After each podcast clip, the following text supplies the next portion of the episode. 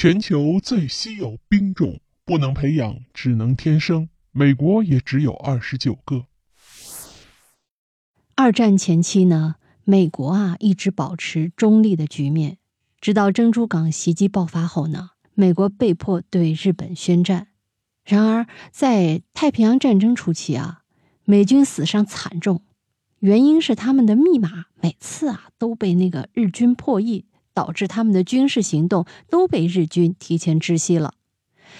美国军队高层啊为此头痛不已，他们找不到一种语言啊是日军无法破获的。直到一九四二年，一名美国白人自告奋勇向美军提出一个意见，哎。什么意见呢？话说啊，在美国的印第安部落有一个非常古老的民族，叫做纳瓦霍。纳瓦霍人一直生活在原始森林中，很少啊跟外界人交流。纳瓦霍人呢，拥有自己的语言，却没有文字。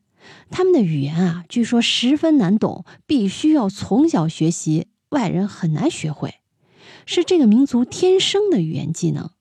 啊，这个语言有多么的这个难学和高深呢？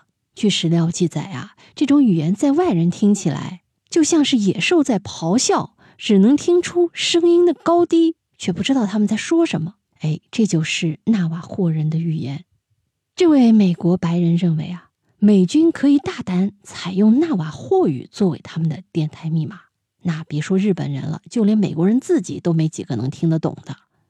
于是呢，美国军队采取了这一意见。当时从这个纳瓦霍族中出去上学、精通英语跟纳瓦霍语的人呢，在全美国军人中啊，巴拉巴拉也就二十九个。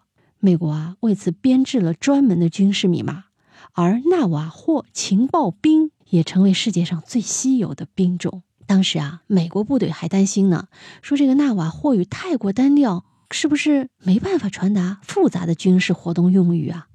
然而呢，在之后的情报行动中，证明美军的这一担心并不存在。太平洋战场上，纳瓦霍密码可是发挥了非常重要的作用。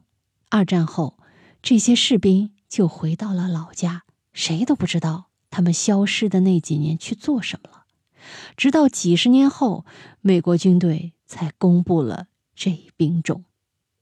好莱坞还专门为其拍摄了一部电影，叫做《风雨者》，是由尼古拉斯凯奇主演的。有兴趣的朋友可以翻出来看一看。我是看过这部电影的，但当时我并不知道它来源于纳瓦霍人。现在想想，真是一个神奇的民族和神奇的语言。只可惜我没有听过这种语言。